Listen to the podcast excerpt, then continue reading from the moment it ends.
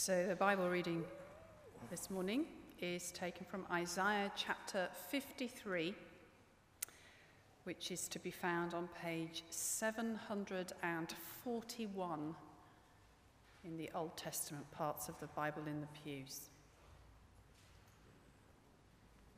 Isaiah 53, starting to read at verse 1. Who has believed our message, and to whom has the arm of the Lord been revealed? He grew up before him like a tender shoot, and like a root out of dry ground. He had no beauty or majesty to attract us to him, nothing in his appearance that we should desire him. He was despised and rejected by mankind, a man of suffering and familiar with pain. Like one from whom people hide their faces, he was despised, and we held him in low esteem. Surely he took up our pain and bore our suffering, yet we considered him punished by God, stricken by him, and afflicted.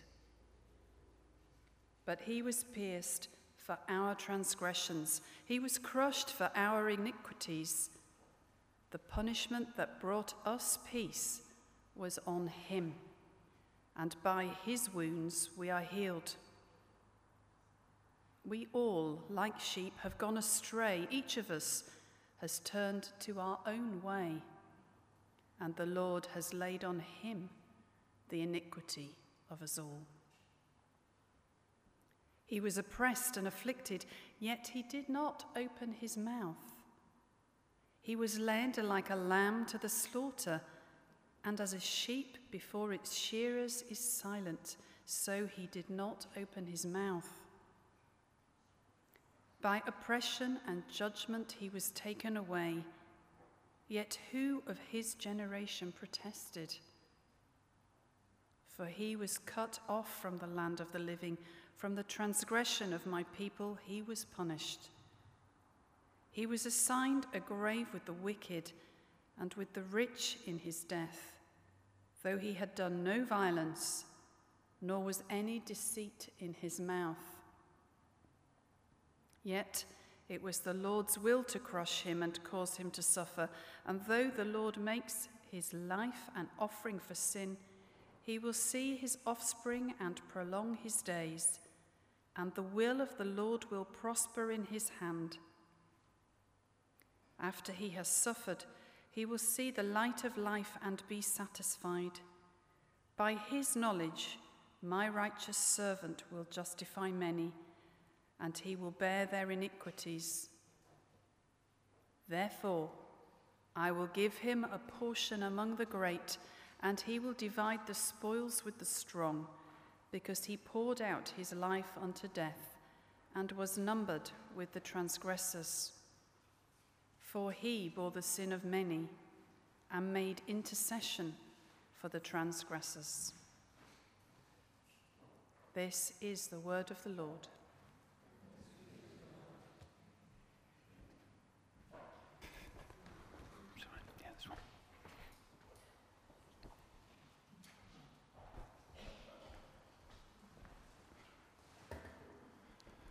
Please keep the verse open.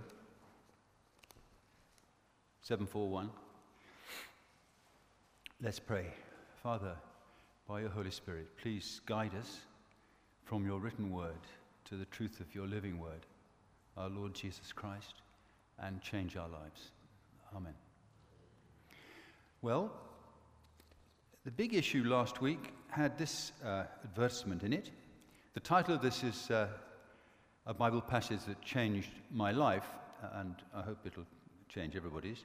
But uh, this was a different sort of change, which uh, was in the big issue. It says, Where genes change lives. And you think, well, that's, that's quite interesting, but superficial maybe. Should be changing from the inside, not the outside. Uh, but then you look a little closer, and it says, Do good, look good, in our limited edition t shirt. So it seems to be about a t shirt, not jeans, after all. And then at the bottom it says, all profits from the sale of the t shirt will help transform the lives of children with life altering genetic disorders. So some of the money might go to some research which might help some children. So, not very reliable if you look closer. The Bible is the opposite of that. The closer you look, the more reliable it is. This is a two point sermon. Isaiah 53 changed my life twice. And the first time was because I believed what it said. And I became a Christian. I put my trust in Jesus Christ as a result of this passage. And the second point will be that it has also changed my life because it's convinced me that the Bible is reliable, that it is consistent, and that God is reliable. Because Isaiah 53 is prophecy. And it's fulfilled in the life and death and resurrection of Jesus. I've got a, a sheet. It's a bit of a cheek, isn't it? Please don't think I'm getting above myself and being arrogant. But at the back, or from Esther, there's a sort of list of cross references because if I go through them all, um, you'll go to sleep and I'll go mad, and you'll miss something. So please look, look at them afterwards and, and try, if you will, and follow it uh, as, as we go through. John's Gospel says in chapter 20 that these things, the Bible, his Gospel in particular perhaps, uh, are written so that we may believe that Jesus is the Christ and the Son of God, and believing have life in his name. And for me, the Bible is the main source of confidence that that's true. For other people, it, it may be different. Some people have experiences, or they have answered prayer, or they see the hand of God in other ways.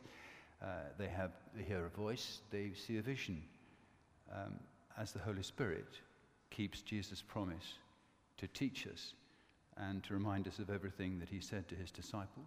So for me, maybe different for you, but for me, it's the Bible which is a better guide to God's will than what I think or feel or see or hear.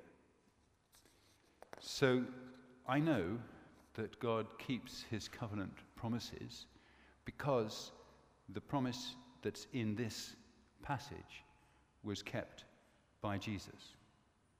And I can trust him with my life. And so can you.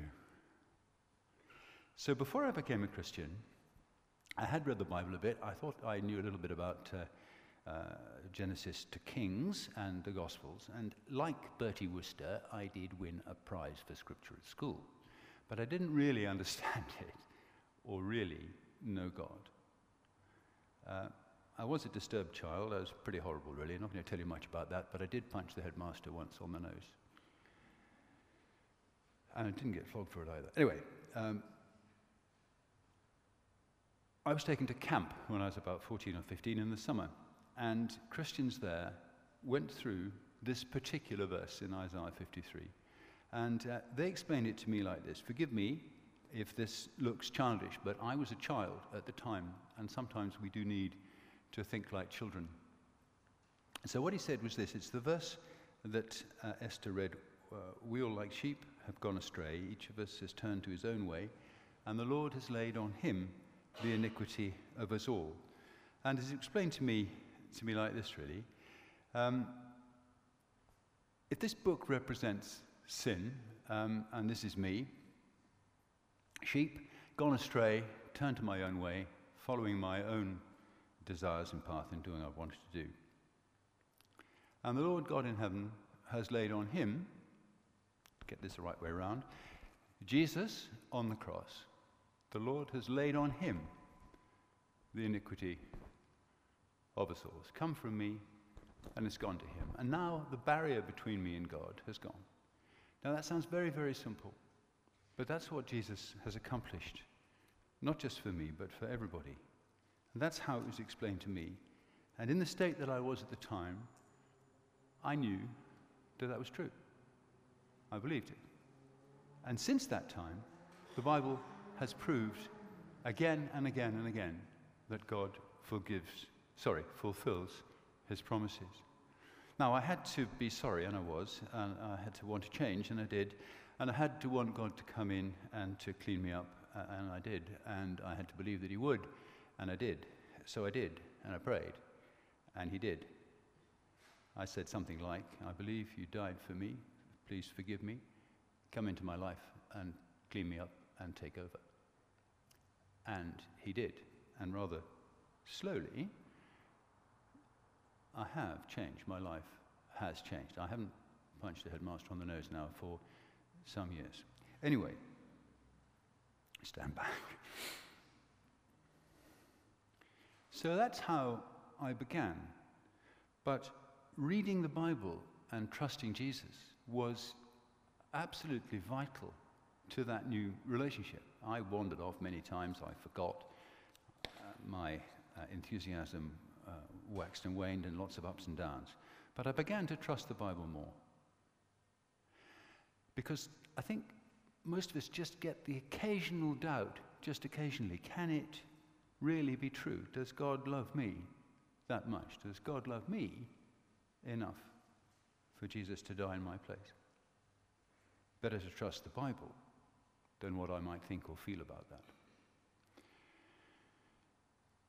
On Friday in the Abbey, I was trying to give away some Bibles, and um, there was a lady there who said that she was doing an MA at the MOD in peace, or no, not peace, defense studies.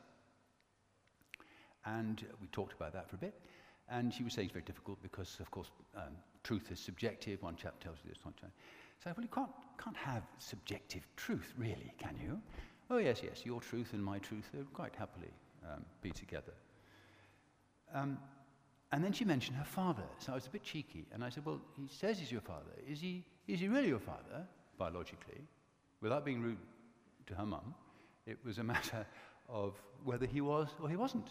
He can't be her father and not be her father at the same time. It's silly. So, for me at least, truth is truth. It, it, it, just isn't different. And the real truth is in the Bible. So, Jesus thought that the Old Testament was true and reliable and binding on him. He relied on it, he lived by it, and he died by it. Particularly Isaiah 53. How do I say that? Well, in Luke 22, he says this in verse 27. This is just before he was arrested.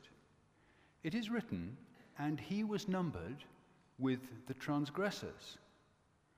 And I tell you that this must be fulfilled in me. He was numbered with the transgressors. Oh, there it is in Isaiah 53. Second last verse. Well, last verse, really. Numbered with the transgressors. And that has to be fulfilled. Well, just that line? No the whole passage. Yes, what is written about me is reaching its fulfillment. So the Guess Who quiz, pretty clear. Jesus says, Who is the Old Testament? Who is God talking about in the Old Testament in Isaiah 53? It's me. So I thought that was a, a starting point. He's got about three days to go at that stage before he fulfills every part of this passage and many, many others in the Old Testament. It's written somewhere between, I don't know, people argue about it, 8th or 6th century BC, something like that, perhaps a bit, bit younger than that. Many hundreds of years before Jesus' death. And it all comes together in him. He also says in Luke 24, on the road to Emmaus, he says to the two disciples there, How foolish you are, and how slow of heart to believe all that the prophets have spoken. All that the prophets have spoken. Did not the Christ have to suffer these things and then enter his glory? And beginning with Moses and all the prophets, he explained to them what was said in all the scriptures concerning himself. What are all the scriptures? Well, he says a bit later in the same chapter. This is what I told you while I was still with you. everything must be fulfilled that is written about me in the law of Moses, the prophets, and the Psalms. The Psalms probably means the writings, so that's three chunks of the Old Testament Hebrew Bible law, prophets, and writings. So he means all of the Old Testament.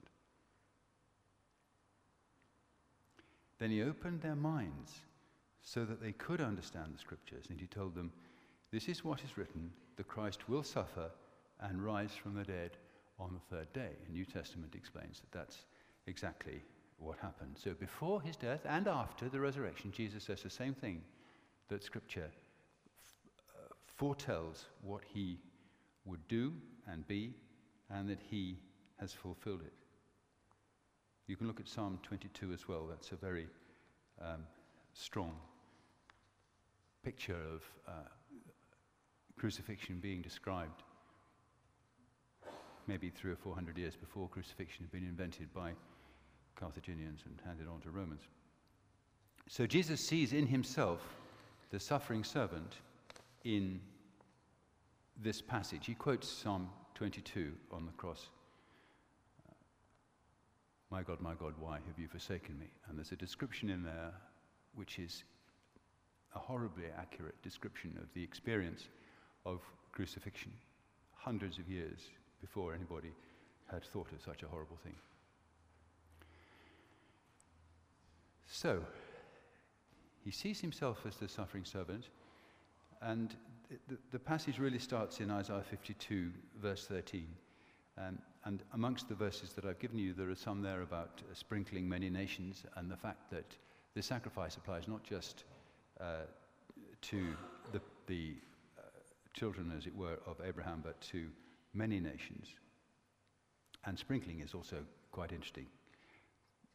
Please look these things up. I mean, I'm not suggesting that, that I'm so important that you need to listen to everything I say, but this time, please, it really is, I think, very um, convincing. Anyway, he, he knew this was going to happen. He told his disciples it was going to happen. He told them in Matthew 16, I must go to Jerusalem, suffer many things at the hands of elders, chief priests, teachers, and the uh, teachers of the law, must be killed, and on the third day raised to life. In John 3, he says, As Moses lifted up the serpent in the wilderness, so must the Son of Man himself be lifted up, that anyone who believes in him may have its everlasting life. But he's not really very cheerful about it. He submits to this prophecy in, in some pain in Gethsemane. Remember the prayer? It's in Luke and Matthew. If you're willing, Father, take this cup from me. Nevertheless, not my will, but yours be done. So, although in one sense you might say it's inevitable that Jesus would fulfill this prophecy, it was also a matter of his human obedience to bring himself to do so. But it is clear from what he says in the Gospels and what the Gospel writers say that events which happen in Jesus' life fulfill Scripture. And this, for me, is the most exciting thing because if you see the Old Testament and New Testament as different, as some people do, you don't get on so well with it. But if you see that it's together and it fits and the one fulfills the other and the, the other explains the one, then you're really quids in when it comes to understanding a bit more of what, of what God says. And he does say in Matthew uh, 26, uh, when he's about to be uh, arrested, he says, All this takes place so that the writings of the prophets might be fulfilled. And again, when he says in John 12, When I'm lifted up from the earth, I'll draw all men to me, that's ex- to explain the kind of death that he would die. And shortly after that, he says that the signs, the, the, the gospel writer says that the signs and the wonders which Jesus has performed are to fulfill the word of the prophet Isaiah, this very prophecy. And he also says that Isaiah said what he said in Isaiah 53, what we call 53, because he saw Jesus' glory and spoke about him. So, New Testament, Jesus, in his life before his death and in his resurrected life, it's absolutely certain that he is fulfilling the Old Testament, God's revealed will. So, it's a bit difficult to wonder actually how many of these possible fulfillments, and I won't read them all now, uh, could have been engineered by man. Possibly one, a very, very brave and strong man, might have been able to pray for those who were torturing him. The last part of the verse says, He bore the sin of many and made intercession for the transgressors. Father, forgive them, for they know not what they do. But most of the rest are, are too difficult. You couldn't really arrange them yourself in advance just to fulfill Scripture. So for me, that shows that God's hand is entirely at work in Jesus' life and death. For example, in 53:1, who has believed? To whom has the, Lord, the arm of the Lord been revealed? And Matthew 8, Jesus carries out a healing of Peter's mother in law, and specifically afterwards says, This healing was to fulfill the prophecy of Isaiah. Okay, well, that's a, that's a start. What, are there any other verses that fulfilled? Verse 3 Despised, rejected by men, a man of sorrows, familiar with suffering, like one from whom men hide their faces, despised, and we esteemed him not. Peter, soldiers, Herod, Pilate, Barabbas, priests, people, rulers, Roman soldiers, passers by in the Gospels, all reject Jesus at the time of his cross and passion. Even at the beginning of John's Gospel, he says he came to his own, but his own received him not. Well, that could be a coincidence, I suppose. Let's, let's, let's press on. Verse 5 Pierced for our transgressions. Pierced, strange word. Many hundreds of years BC. John 19, pierced hands and feet, and the spear piercing his side. It's beginning to be quite convincing, isn't it? And because we can believe how it fulfills the, the events, we can believe how it fulfills the promise that the Lord has laid on him, the Lord in heaven has laid on Jesus on the cross, the iniquity of us all. Not just the things that I know I've done wrong, not just the things that I sort of think I probably have to admit I've done wrong, and the things I've noticed, but my sinful nature. All of it. Uh, verse 7 He opened not his mouth. Well, he didn't in the Sanhedrin and before Caiaphas for at least part of the trial. By oppression and judgment, he was taken away. Could you think of a more oppressive trial? Midnight arrest, Annas, Caiaphas, Sanhedrin, Pilate, Herod, Pilate. Tried in one place for one thing, tried in another place for another thing. And Pilate's repeated, I find no guilt in this man. It's an innocent who is suffering in this way. I have who can speak of his descendants rather than um, what was read uh, in the version you have in front of you in, in verse 8.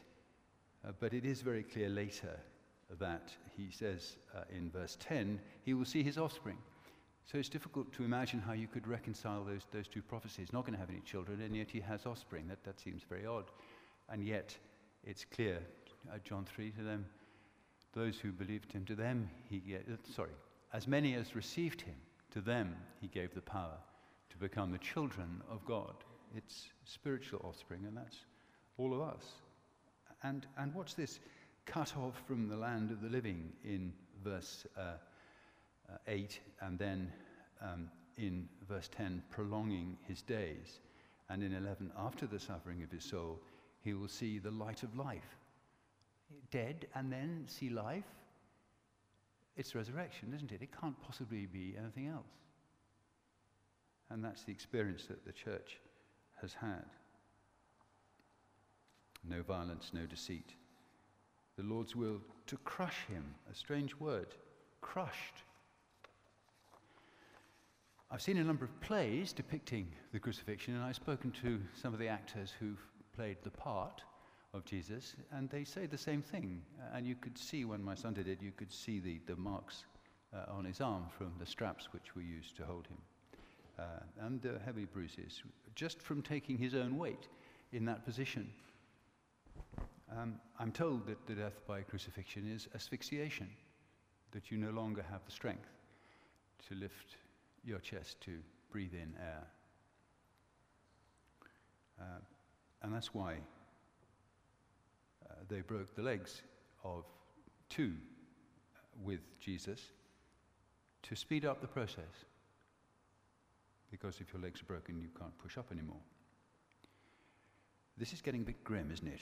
It's supposed to be good news, and it is. It's the most astonishingly, astonishingly good news. But it's true that he poured out his soul to death. He did say, I lay down my life and take it up again. No one takes it from me.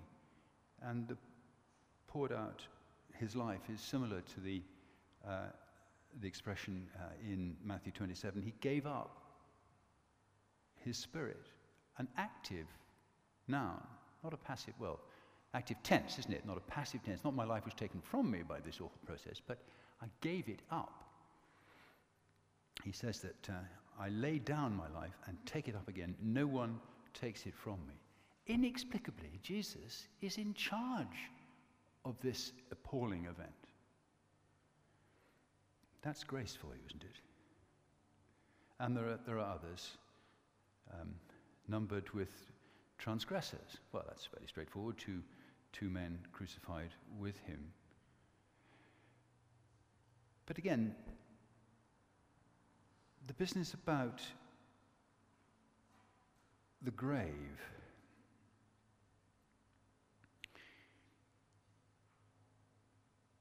numbered with the transgressors, but with the rich in his death.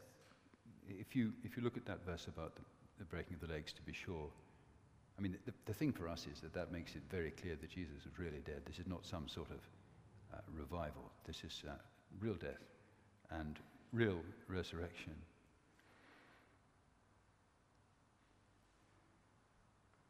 But it is impossible to fiddle it's impossible to say, well, I do this, I do that, just to sort of make it look as if this, this is uh, uh, engineered in some way. It can't possibly be. There are too many, and there are many, many more, which come together. So, these things are written that you may believe that Jesus is the Christ, and that by believing you may have life in his name. For me, it's looking at things like this and seeing how they fit together that tells me that God is reliable. God does keep his promises. A horrible, in a way, but glorious promise like this. But he keeps his promises, and if he keeps these, then he'll keep all his promises, all his prophecies. And so we need to take I think, good notice of them. So, what are all these promises? Well, the good news is I'm not going to tell you. You're going to have to look it up because my time has run out. But are you convinced by how Isaiah 53 is fulfilled in the New Testament? If you are, it's a toolkit. The fitting together of the old and the new is a toolkit for, uh, for witness. And if you're not convinced, please read it and ask the Spirit to teach and to lead you as Jesus promised. Paul preached in Berea in Acts 17, and people believed. Fountains, joy. But he goes on to say, not just that they believed, but they, they were more noble than the people in Thessaloniki because they searched the scriptures daily to find out whether these things were true. And that is such a boost to our relationship with God. It is such a boost to worship. It really is. If you read it and ask God to reveal himself, worship flows. The relationship with God is, is fostered. No, it's the wrong word for relationship. It? it blossoms. So, for me, at any rate, that's my testimony from this. This, this passage has changed my life twice. It made me a Christian, and it continues every time I read it to encourage me and remind me that God is reliable and I can trust God's promises. Amen.